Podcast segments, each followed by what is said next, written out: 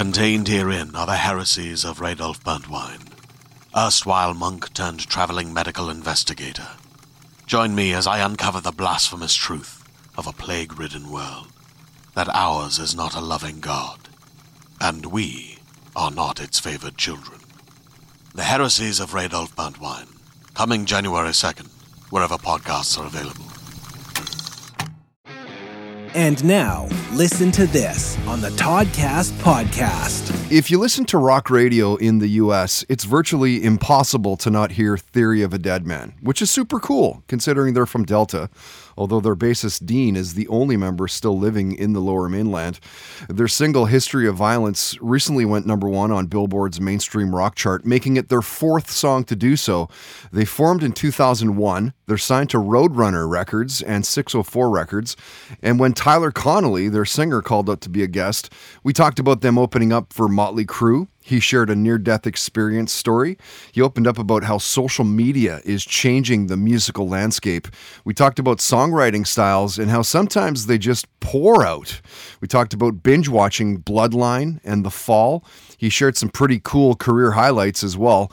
And under duress, Tyler built a supergroup, which is always tough to do. Love his answer. Listen to this. Well, the thing about the supergroup is me and Dave always have this conversation about people throw around the supergroup thing. It's not cool because like we talk about like you know the traveling Wilburys were a supergroup Yeah. because we Zeppelin, talk about how supergroup. every person in that band has gone off and sold millions of records on their own. You know, same with like the Highwaymen. You know, it's interesting how people will put together a supergroup, but it's not really a supergroup. I don't know. You know, that's such a tough question. You know, I love Joe Satriani, and he's in Chickenfoot. You know, the Ch- Chickenfoot. That's another thing. Maybe Right. you could say that's like a supergroup kind of thing. Sure. Chad Smith, Chili Peppers, a couple guys from Van Yeah. Halen. It's big. I'd love to go see them. Oh, yeah. Yeah, so, uh, on drums, Dead or Alive. I mean, John Bonham is my fave. Right. Singer, you know, I, I was sad to see Scott Weiland go. Man, I was sad. He was one of my faves too. Um, but I guess you know I would probably put uh, Chris Cornell on vocals, because he's just so badass. And on bass, I don't know. I mean, bass player, just take any lackluster guitar player and get a great bass player. Listen to this on the Toddcast podcast is brought to you by Tedco RV Supplies in Langley, an ICBC approved repair shop. Find them online at tedcorvsuppliesinc.com.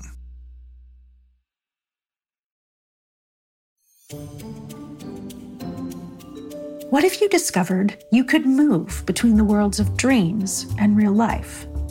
That's the story of Dream Breachers, where Evan wakes up on his 12th birthday and realizes that something he dreamt about the night before had actually happened. With the help of his friends, a reappearing stranger, and a mysterious organization called the Dream Academy, Evan will discover what it means to be a dream breacher.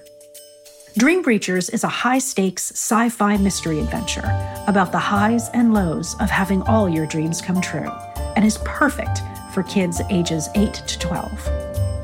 If that sounds like a dream to you, you're in luck. You can listen to Dream Breachers now, wherever you get your podcasts.